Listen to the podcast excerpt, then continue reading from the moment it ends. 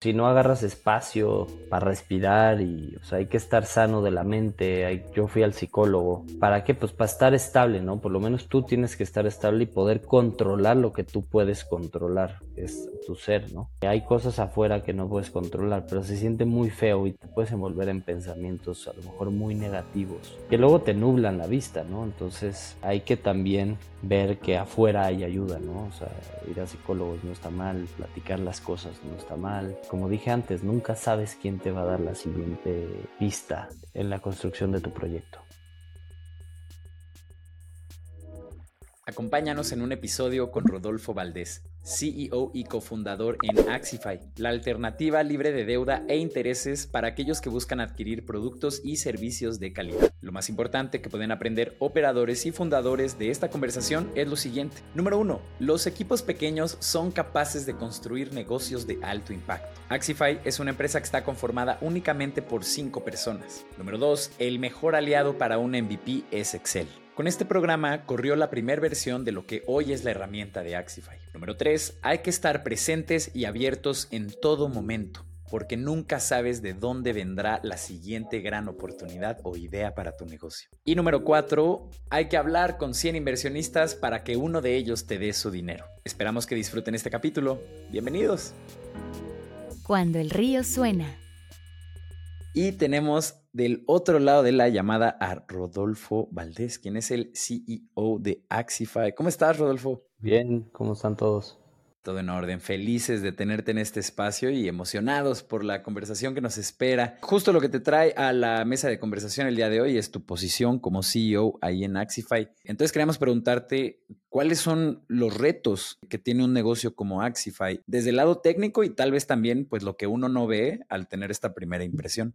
Buenísima pregunta, Artemio. Para un negocio pyme, la implementación es bien sencilla porque nuestra solución es plug and play, o sea, se descarga y funciona. Para un negocio, un retailero grande, ellos les gustan las soluciones que ya estén en conjunto con su punto de venta. Que esto quiere decir que esté integrado en uno solo, que tengan que abrir uno por acá y uno por acá. Esta implementación es algo más compleja. No que sea imposible, pero toma más tiempo. En eso estamos con varias tiendas al momento. Y pues sí son pues, temas que toman tiempo, tenemos que lidiar con sus equipos de tecnología, tenemos que resolver todas las dudas, todos los problemas, hasta que la solución funcione al 100%, ¿no? Entonces, esto sí toma un tiempo de implementar, o sea, desde que dicen sí, ahora le va a implementar, toma tiempo, ya que implementas a que empiezan a caer los usuarios, pues toma otro tiempo, ¿no? Porque pues tienes que avisar que ya tienes la solución, que ya pueden comprar así, etcétera, etcétera. ¿Y cuáles dirías que son los retos más, más grandes, Rodolfo? ¿Esos los de la implementación con, con retailers grandes? ¿O qué más te has encontrado en el camino de construir Axify? Uy, hay muchísimos retos como emprendedor, los que todo el día es de retos. Es una montaña rusa de emociones. Mira, si, si lo quieres ver desde la perspectiva de ventas, yo pensaría que es más difícil convencer a la, a la cadena, ¿no? ¿Por qué? Porque hay muchísimas personas involucradas en la toma de decisiones. Esto hablando de una cadena grande, una pyme, pues quizás el que toma la decisión es más rápido y órale, vámonos, ¿no? En las cadenas como que necesitas platicar con más personas, convencer, funcionamiento, luego pasas a la etapa técnica y pues la verdad los técnicos de las empresas grandes es puro profesional. Entonces te topas con gente muy capacitada que sabe mucho de tecnología, y entonces todo el tiempo es un reto. O sea, desde que inicias la primera plática hasta que sales al mercado, bueno, incluso ya que estás en el mercado, porque ahora tiene que funcionar tienes que, tiene que haber clientes, ¿no? Entonces, eso todo el tiempo es un reto. O sea, diferentes tipos de reto, pero el reto no para. Ahora, si me voy un poco para atrás eh, a nivel empresa, pues hay muchísimos más. O sea, tienes retos de, en áreas de recursos humanos, tienes retos en temas de capital para poder seguir desarrollando y creciendo, tienes retos de ventas, como ya platicamos, tienes retos de marketing, y pues la realidad es que tienes que estar en todos eh, un poco sabiendo. O sea, yo, los directores generales como que al final reciben pues todos los problemas y en una startup pues pocas personas pues todo el tiempo estás resolviendo cosas nuevas, vendiéndote, te cambias la cachucha hora de marketing, hora de ventas y entonces estás como que pues un poco en todo. Ahora, ahí lo, lo bueno es que empiezas a encontrar gente que ya te quitan mucho el de que tener que estar con todo esto y entonces ya te enfocas en ciertas áreas que a lo mejor eres más fuerte, ¿no? En mi caso es hacer producto y eh, ventas. Sí, un poco por todo lo que nos estabas contando, se iba dibujando una fotografía en la que pues tú estabas dedicando gran parte de tu tiempo en la parte comercial y de ventas eh, y de estos procesos que nos cuentas, que además pues los conocemos, ¿no? O sea, siempre al final del día cerrar una de estas cosas es una venta corporate B2B, particularmente cuando se trata de, pues de una cadena grande, como mencionas, ¿no? Un retailer que pues está en todo el país o que es enorme. Eh, y pues sí, eso siempre toma los meses que toma, la incertidumbre que toma y algo de sueño quita, sin duda alguna. Rodolfo. Es correcto. queríamos preguntarte ¿Cómo se veía su MVP? ¿Qué fue lo primero que probaron? Eh, ¿Cómo llegaron? ¿Qué era? Eh, cuéntanos un poquito de eso. Interesante pregunta. Mira, nosotros en COVID teníamos una agencia de viajes que se llama simexico.com, mexico.com. Como sabes, en COVID pues dejaron de existir los viajes, o sea, la industria no solo se apagó, devolvimos dinero, fue un caos, ¿no? Y dándonos, teníamos dos problemas principales. Uno, que la gente quería pagar a meses, o sea, en planes de meses sin intereses, y dos, teníamos un costo altísimo de los meses sin intereses. Ciertamente no los queríamos aceptar, ¿no? ¿Por qué? Pues porque eran carísimos y cada peso que caía en la caja tenía que ser súper eficiente. Entonces ahí nos dimos cuenta de dos cosas. Una, que querían pagar a, a pagos, ¿cómo le hacíamos? Y dos, ese costo. ¿Qué hicimos? Pues les dijimos, oye, págame poco a poco. Te quieres ir en diciembre, faltan cinco meses, cuesta cinco mil. Por dar un ejemplo, págame mil al mes y te vas de viaje. Y la gente estaba bien dispuesta a hacer eso. Nosotros con nuestro Excelito empezamos a llenar, oye, Rodolfo Valdés eh, ya pagó mil, Rodolfo Valdés ya pagó dos mil.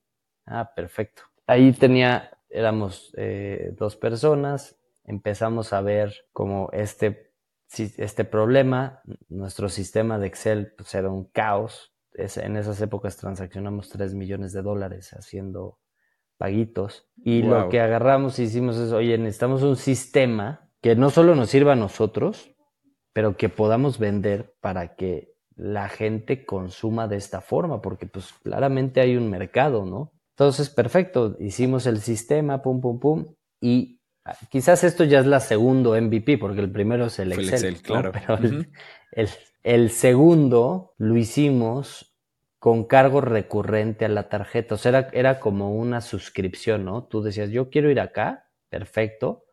Entonces nosotros te hacíamos un vale 5 mil y nosotros automáticamente te debitábamos el cargo de tu tarjeta. Y funcionó bastante bien solo que a los segundos y terceros pagos, pues la misma, el banco a lo mejor nos frenaba la, el jalar el dinero, el recurso, como que no lo veían, no sé, seguro, vete tú a saber, entonces les teníamos que hablar y oye, fíjate, pasó esto, ¿no?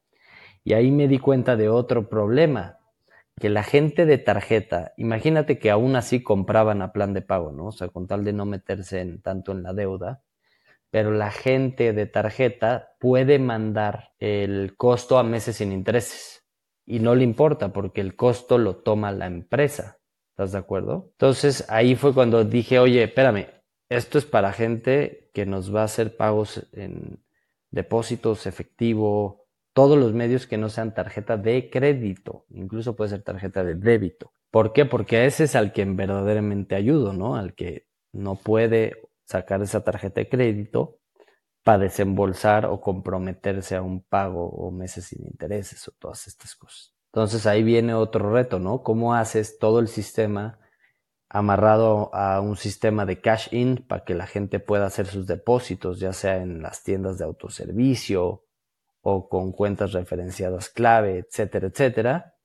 y que puede ir al mismo tiempo aportando a los planes de pago. Entonces, esa ya fue la, la versión, es la versión actual. Es muy interesante cómo esta herramienta acaba siendo también, y valga la redundancia, una herramienta de inclusión financiera que permite brindar un servicio que aunque no estamos tan acostumbrados a él, en, en la práctica sí, ¿no? O sea, nuestra relación con el ahorro muy rara vez tiene que ver con pues un servicio que te pone un objetivo muy claro, casi siempre es como una lucha que tú te echas solito, pero de esta forma justo, o sea, nadie se está bancarizando, pero sí les estás dando una herramienta financiera para alcanzar objetivos, que al final del día es pues el fin último de cualquier herramienta financiera de cualquier tipo. Qué interesante, verdaderamente. Es correcto. Y sobre todo, le das muy bien al punto, porque si incluyes financieramente y les das comportamiento, o sea, es un tema de comportamiento hacia cierto producto. Y eso es valiosísimo, porque todos los bancos, pues hoy pueden medir buro de crédito y tal y tal, pero en base a un crédito, ¿no? Aquí lo importante es,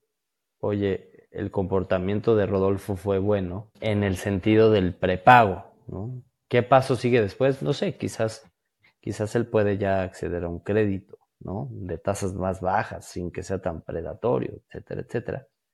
Pero yo te aseguro que si tú piensas en algo, Artemio, que digas, oye, quiero esto, pues igual y lo empiezas a, o sea, no te tendrías ningún problema en empezar a pagar hoy y llevártelo en cuatro meses, ¿no? Por decir algo. O sea, como que hay cosas que nada más no te avientas a porque dices, oye, pues no quiero meter ahí la tarjeta, ¿no? Claro, 100%. Oye, Rodolfo, y ahora que ya tienes un producto un poco más maduro, que ya están entrando con retailers más grandes, que ya pues tienen un número de clientes mayor, ¿qué porcentaje de las decisiones de, de productos, sobre todo, porque esas son, son un poco más, las más nos llaman la atención, ¿no? ¿Qué porcentaje de esas decisiones vienen, digamos, de ti y de tus, de las personas más, más altas en la, en la cadena directiva? ¿Y qué porcentaje de estas decisiones vienen de, pues de los operadores o de tus clientes o ¿no? del otro extremo de la cadena. Buenísimo punto, Rodrigo. Yo creo que todo viene de los clientes.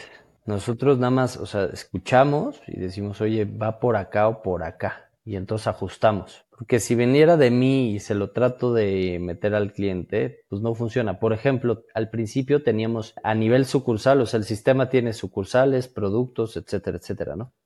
pero a nivel sucursal era donde se manejaban los planes de pago. Hace relativamente poco un cliente nos dijo, oye, debería ser a nivel producto, porque a sucursal pues me amarras, yo tengo, no sé, 20 productos diferentes de diferente valor, quiero poder asignar diferentes costos de cancelación, quiero poder asignar diferentes planes de pago, porque no es lo mismo un producto de, vamos a decir algo, de 10 mil pesos que de 5 mil, ¿no? al de 10 mil, pues a lo mejor es un producto de a 10 meses y el otro es de 5. Entonces, yo creo que todo viene del cliente, parar las orejas y traducir a un proceso de producto. Ahora, internamente, pues estamos Federico, que es nuestro ingeniero, y yo, que vemos, que vemos esta parte de tecnología. Sin embargo, siempre, como somos tan pocos todavía, siempre podemos pelotear unos con otros. Oye, ¿cómo ves esto? Oye, ¿cuánto cobramos? Oye, ¿cómo ves este tipo de solución así, así? Y entonces se llega como a un ligero acuerdo de lo que se va a hacer, perdón. ¿Cuántos son, Rodolfo? Somos cinco personas. Soy yo, Rodolfo, director general.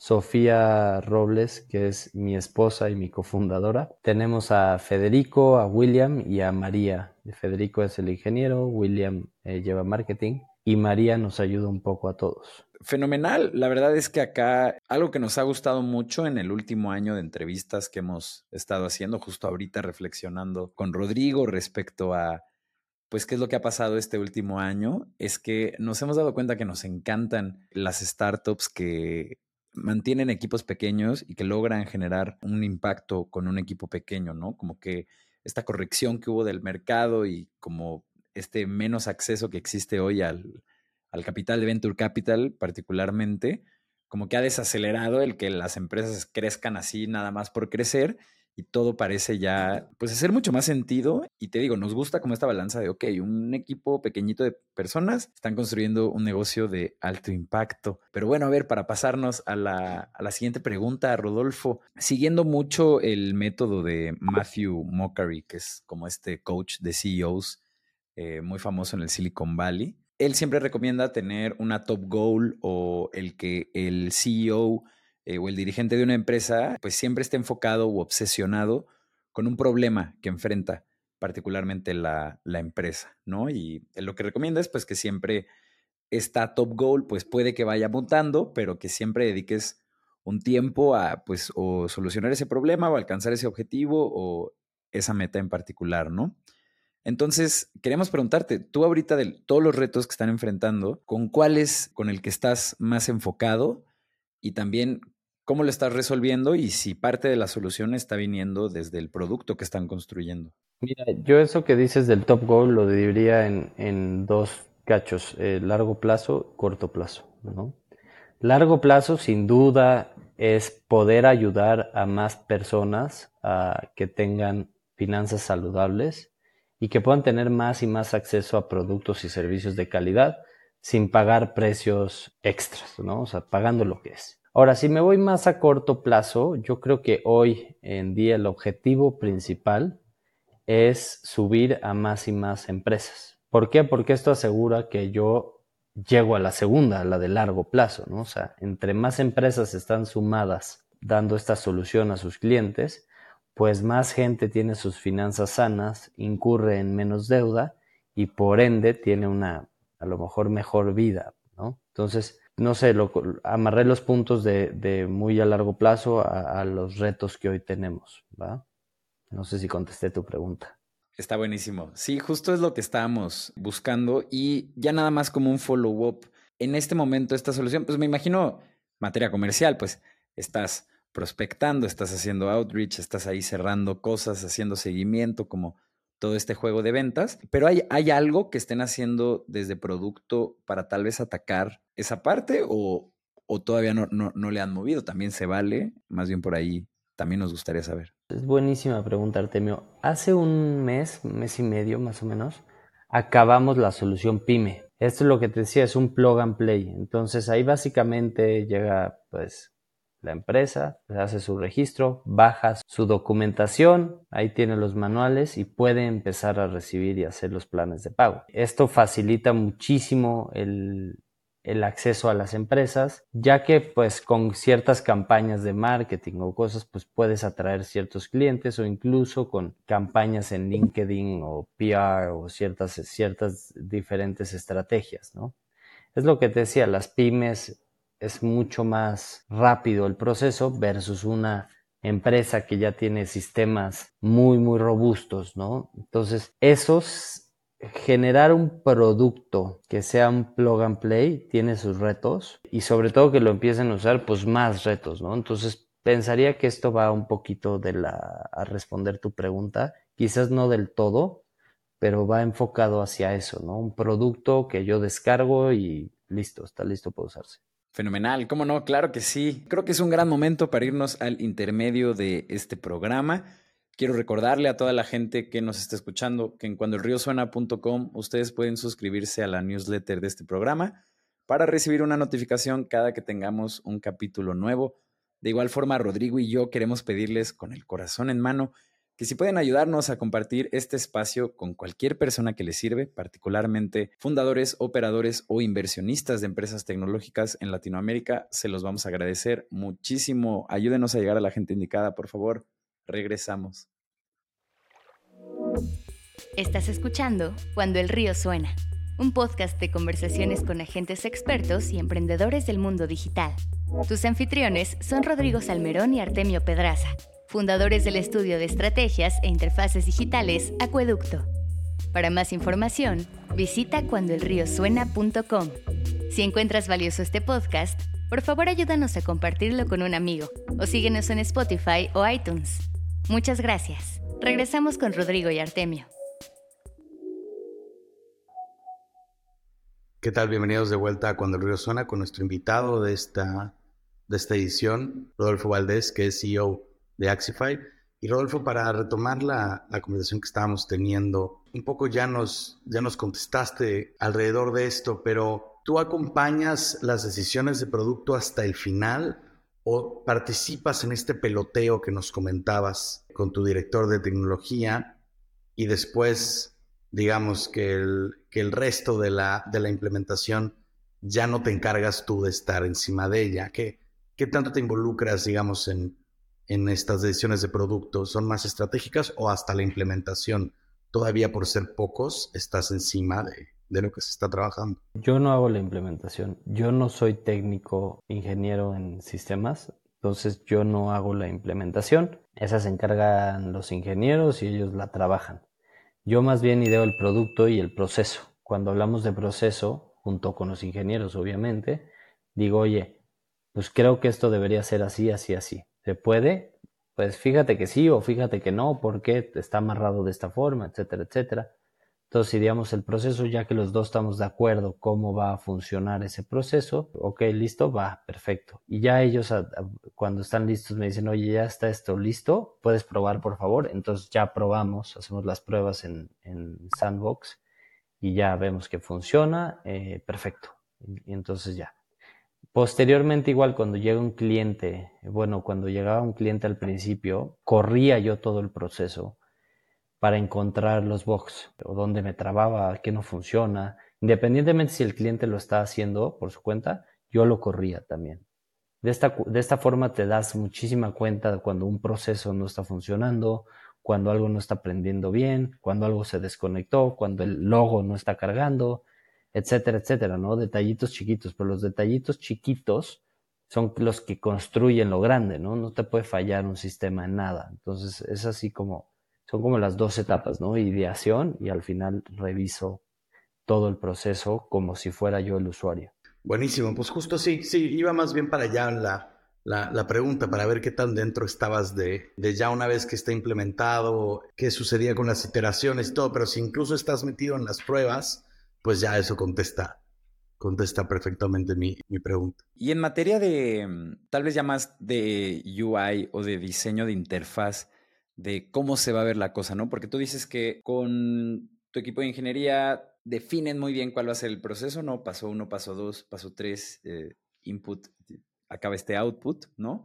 Pero en materia ya de cómo se ve la pantalla y cuáles son los elementos visuales que tiene, ahí también a pruebas y mueves cosas. Bueno, es que como dice Rodrigo, ¿no? Si estás haciendo las pruebas, pues obviamente en todo, si algo no te late, lo mueves, pero me refiero más a si hay un diseño que tú dices, sí, vámonos con este y después se construye, o se construye primero la propuesta y ya después que la estás probando, eh, pues como que ahí eh, tienes libertad de decir que no te encantó.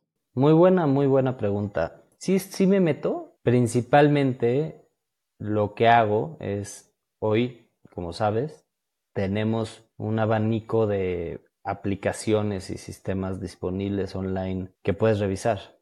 Entonces lo que hago es comparo o analizo cuáles son las mejores prácticas y de ahí me, traigo y digo, a ver, me gusta esto, esto y esto. O esto así, esto así, esto así.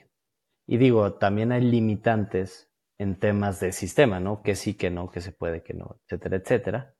Pero así es un poquito como lo hacemos. Oye, fíjate cómo lo tiene tal empresa. Ah, pues lo tiene así construido. Ah, pues hay que ponerlo similar. Porque comparar varias lo que te lleva es a una, dentro de las herramientas o lo que tenemos es a llegar a una mejor práctica, ¿no? Oye, ¿cuál es la mejor práctica de un sistema de este tipo? Ah, bueno, pues así, ¿no? Porque lo que no quieres es, por ejemplo, normalmente todos los sistemas que tienen herramientas las tienen del lado izquierdo, ¿no? Lo que tú no quieres es salir con las herramientas abajo o del lado derecho porque así piensas que está tú, ¿no? Pues la gente ya está acostumbrada a ciertas cosas. Pues eso es como que lo que hay que tratar de, de cuidar, ¿no? Ya si le metes diferentes colores o cosas, pues eso es diferente historia, ¿no? Que también ahí, pues digo, son los colores de la marca, pero eso ahí sí no me meto tanto. Ok, fenomenal. Sí, no, es, eso es importantísimo, ¿no? O sea, por un lado, no reinventar la rueda, hay retos que ya están solucionados y que, y sobre todo, ya hay grandes productos ahí afuera donde podemos tomar referencias que pues no hace falta volver a, hacer. Mientras que por otro lado, innovar en, en, cuestiones donde los usuarios ya están acostumbrados a, implementar, como por ejemplo pasa mucho luego en e-commerce, que hay gente que quiere hacer cosas muy únicas y justo ahí hay que moverle lo menos posible a la experiencia, ¿no? Si los usuarios ya están acostumbrados a hacer clic 1, 2, 3, 4, pues ahí es donde tienen que estar las cosas. Rito y vámonos. Pues. Exactamente. Tal cual. ¿Para qué rediseñar todo un proceso de checkout, no? En, a estas instancias de la vida. Pero bueno, Rodolfo, también queríamos preguntarte, vienes de este trasfondo de tener la agencia de viajes, ahora estás volcado en esta aventura eh, donde eres líder de una empresa tecnológica. ¿Nos podrías recomendar dos piezas de literatura que creas que sean útiles para gente que esté en tus zapatos o en su defecto de no ser literatura, pues como libros, pues también pueden ser piezas documentales o Vaya, recursos que creas que le sirvan a alguien que esté en los mismos zapatos que tú. Claro que sí. Mira, yo creo, hay un libro que habla, se llama The Hard Thing About Hard Things, de Ben Horowitz, que habla mucho del tema de lo que es ser un founder, ¿no? Y el struggle y todo lo que pasa, el, todo lo que sufre, todo lo que tiene que hacer. O sea, como que tú ves a los empresarios y dices, ay, pues qué padre ser este cuate, pero la realidad es que viven resolviendo un problema a los fines de semana, no descansan, te vas de vacaciones y tienes problemas que tienes que resolver, porque pues no, como que al principio, y no sé si nunca, no se los puedes dar a alguien más, ¿no? Entonces, yo creo que ese es un buen, un buen libro. El otro es este de Hidden Potential, que estoy leyendo ahorita, de Adam Grant. Aquí un poco lo que dice es que todos tenemos potencial de hacer grandes cosas. Solo el chiste, bueno, en lo, hasta donde voy, es un poco estar cómodo en tu, en lo incómodo, ¿no? O sea, cuando tú aprendes y cuando creces como persona, es cuando estás autorretándote a ti mismo a hacer cosas nuevas y aprender cosas nuevas, porque aprender lo nuevo y desarrollar nuevo significa que a tu cuerpo o a tu mente más bien le va a dar algo de miedito, ¿no? O sea, es como cuando dices, ay, no sé, no sé si has hecho barras, ¿no? Ponte a hacer cinco barras y al día siguiente tu mente te va a decir, no, eso no lo hagas, ¿no? Porque, porque sufres. Ve cómo te arden los brazos. sufres, es difícil, ta, ta, ta, pero si lo sigues haciendo, pues te aseguro que acabas haciendo 50, no sé, el número, ¿no? Te pones fuerte, el cuerpo se adapta, etcétera, etcétera. Entonces, este libro habla de eso, de cómo estás cómodo estando muy incómodo y es ahí donde aprendes y donde sacas tu verdadero potencial y a dónde puedes llegar, ¿no? Si haces eso, ¿no? Está buenísimo, Rodolfo. Otra cosa que te queríamos preguntar, que justo va un poco por lo mismo, ¿no? ¿Qué, qué es lo que has aprendido en tu camino de armar este producto digital viniendo pues un poco de un lugar distinto? Luego nos encontramos a muchos founders que vienen pues de alguna forma, no necesariamente que, son ingenieros ellos, pero que vienen de un, de un ecosistema mucho más de productos digitales, ¿no? Entonces, ajá, te quisiéramos preguntar, ¿cuál crees que es la lección más importante o las tres, si, si tienes tres en mente, también nos funciona, que te has llevado construyendo eh, Axify? Yo creo que hay más de tres, pero mira, si algo podría este, aconsejar, yo creo que hay que, lo que quieres, lo tienes que trabajar muy, muy duro, mucho tiempo. es el interés compuesto, como diría Einstein, ¿no? Interés compuesto en trabajo es que sigues y sigues y persistes y persistes y persistes, vas avanzando, vas avanzando, hasta que llegas a un milestone importante, ¿no? Por ejemplo, cuando levantamos este capital, yo creo que por lo menos he hablado con, hablé con 100 fondos, claramente 98 me dijeron que no, y hubo dos que me dijeron que sí, los dos últimos. Bueno, uno lo conocí muy temprano y como que fuimos dando seguimiento a Avalancha Ventures, y el otro, Alpha Impactate, lo conocí en un evento, ¿no? Pero ese fue, o sea, llegar a ellos fue el trabajo de hablar con los otros 98, mejorar la presentación, pivotear en el pitch, aprender sobre esto, seguir mejorando en el sistema, adquirir clientes. Entonces sigues como que moviendo la, la, cosa, ¿no? Yo creo que ese es un, un aprendizaje bueno. Otro tema yo creo que es importante es que nunca sabes de dónde vas a sacar la siguiente buena idea, ¿no? Entonces yo creo que hay que estar ahí bastante activo leyendo, aprendiendo, escuchando, porque nunca sabes dónde te llega la persona o la idea que va a cambiar tu negocio, ¿no? Yo me acuerdo que yo quería hablar con una persona que estaba en mi chat de la maestría, yo hice mi maestría en IMD School of Business en Suiza, y había una persona que se llamaba Michael, que yo quería hablar con él, Y un día puso en el chat, oye, estoy buscando tal, tal y tal cosa. Y yo dije, oye, yo creo que te puedo ayudar. Mi fin era platicar con él, pero no, nunca había tenido como una manera de, de platicar, ¿no? Entonces también como que nunca sabes dónde te puedes encontrar esa persona. Hoy afortunadamente Michael nos ayudó a cambiar el modelo de negocio, lo refinamos, ayudó también a que le diera validez para levantar lana, o sea, como que hicimos todo un nuevo concepto. Y una tercera, yo creo que vale la pena a veces pausar y separar, ¿no? La familia de, de tu startup, o sea, porque estamos resolviendo un problema y todo el tiempo estamos así, y oye, ¿qué si esto? ¿Y qué si esto? Y como que hay que tener espacios libres para que puedas ser creativo y para que tu mente se refresque, descanse si no te quemas, o sea, la realidad es que si no te quemas, entonces hay que ser ordenado también en estas cosas para que pues puedas estar en, durante tus horas de trabajo o todo lo que puedas dar, pues darlas al 100%, ¿no? No sé si contesté bien tu pregunta, Rodrigo. Yo creo que estuvo perfecto. Sí, sí estuvo perfecto. Es bien importante marcar estos límites porque particularmente cuando, cuando te apasiona el problema que estás resolviendo o cuando ves una luz muy brillante al final del túnel eh, de la aventura o también cuando estás generando tracción, pues es bien fácil quedarte trabajando hasta noche, eh, cancelar planes y, como que todo justificarlo pues con, con, lo bien que están saliendo las cosas o con, con, lo emocionantes que son, ¿no? Pero después este tipo de cosas... O con lo mal que están las cosas, ¿no? Porque también tal cual. puede ir muy mal. De hecho, tal vez se requiere más valor para desapegarte cuando las cosas están mal que cuando van muy bien. ¿no? Aunque en ambas, sin duda, es, es un reto eh, ahí el, se le puede decir, bueno, ya, cerramos y mañana seguimos. Pues mira, es que cuando van mal, que a nosotros nos pasó en COVID, y de repente te pasa mes a mes, como que, hijo, si no agarras espacio para respirar y, o sea, hay que estar sano de la mente. yo fui al psicólogo. ¿Para qué? Pues para estar estable, ¿no? Por lo menos tú tienes que estar estable y poder controlar lo que tú puedes controlar, que es tu ser, ¿no? Hay cosas afuera que no puedes controlar, pero se siente muy feo y te envuelves en, en te puedes envolver en pensamientos a lo mejor muy negativos, que luego te nublan la vista, ¿no? Entonces, pues hay que, hay que también ver que afuera hay ayuda, ¿no? O sea, ir a psicólogos no está mal, platicar las cosas no está mal. Como dije antes, nunca sabes quién te va a dar la siguiente pista en la construcción de tu proyecto. Qué importante todo esto que mencionas, Rodolfo. Estamos llegando a lo que es la última pregunta de este capítulo.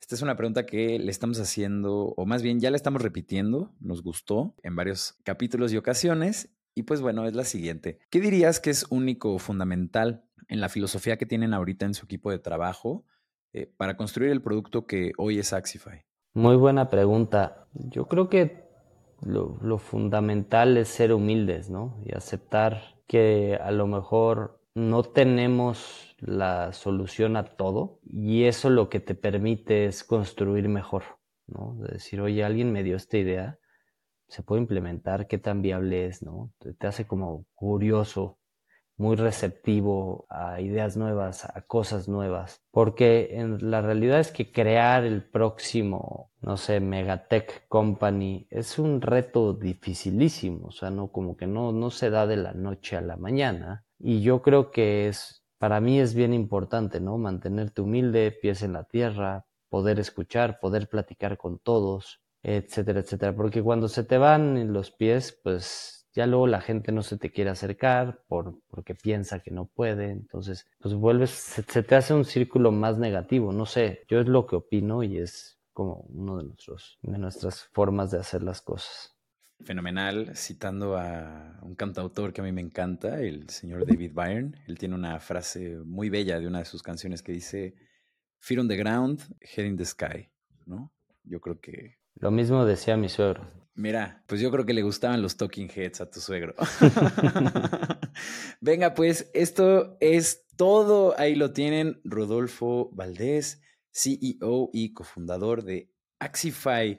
Muchísimas gracias, Rodolfo, por venir. Sabemos lo ocupadas que son las agendas de la gente que viene a este espacio. Entonces, desde ya, muchas gracias por venir acá a compartirnos qué es lo que están haciendo ahí en Axify y un poco de las mejores prácticas que están siguiendo. De igual forma, quiero agradecer a todas las personas que llegaron hasta este punto del capítulo. Gracias Rodrigo por un capítulo más. Gracias a todo el equipo de producción que hace esto posible. Les recordamos que en cuandoelriosuena.com ustedes pueden suscribirse a la newsletter de este programa para que reciban una notificación cada que tengamos un capítulo nuevo. De igual forma, síganos en LinkedIn, ahí nos encuentran como Acueducto Estudio. Siempre estamos publicando clips que tienen valor dosificado de todo lo que se construye en estas conversaciones. Y si nos pueden ayudar con un share, por favor, se los agradeceremos muchísimo para llegar a la gente adecuada. Nos vemos a la próxima.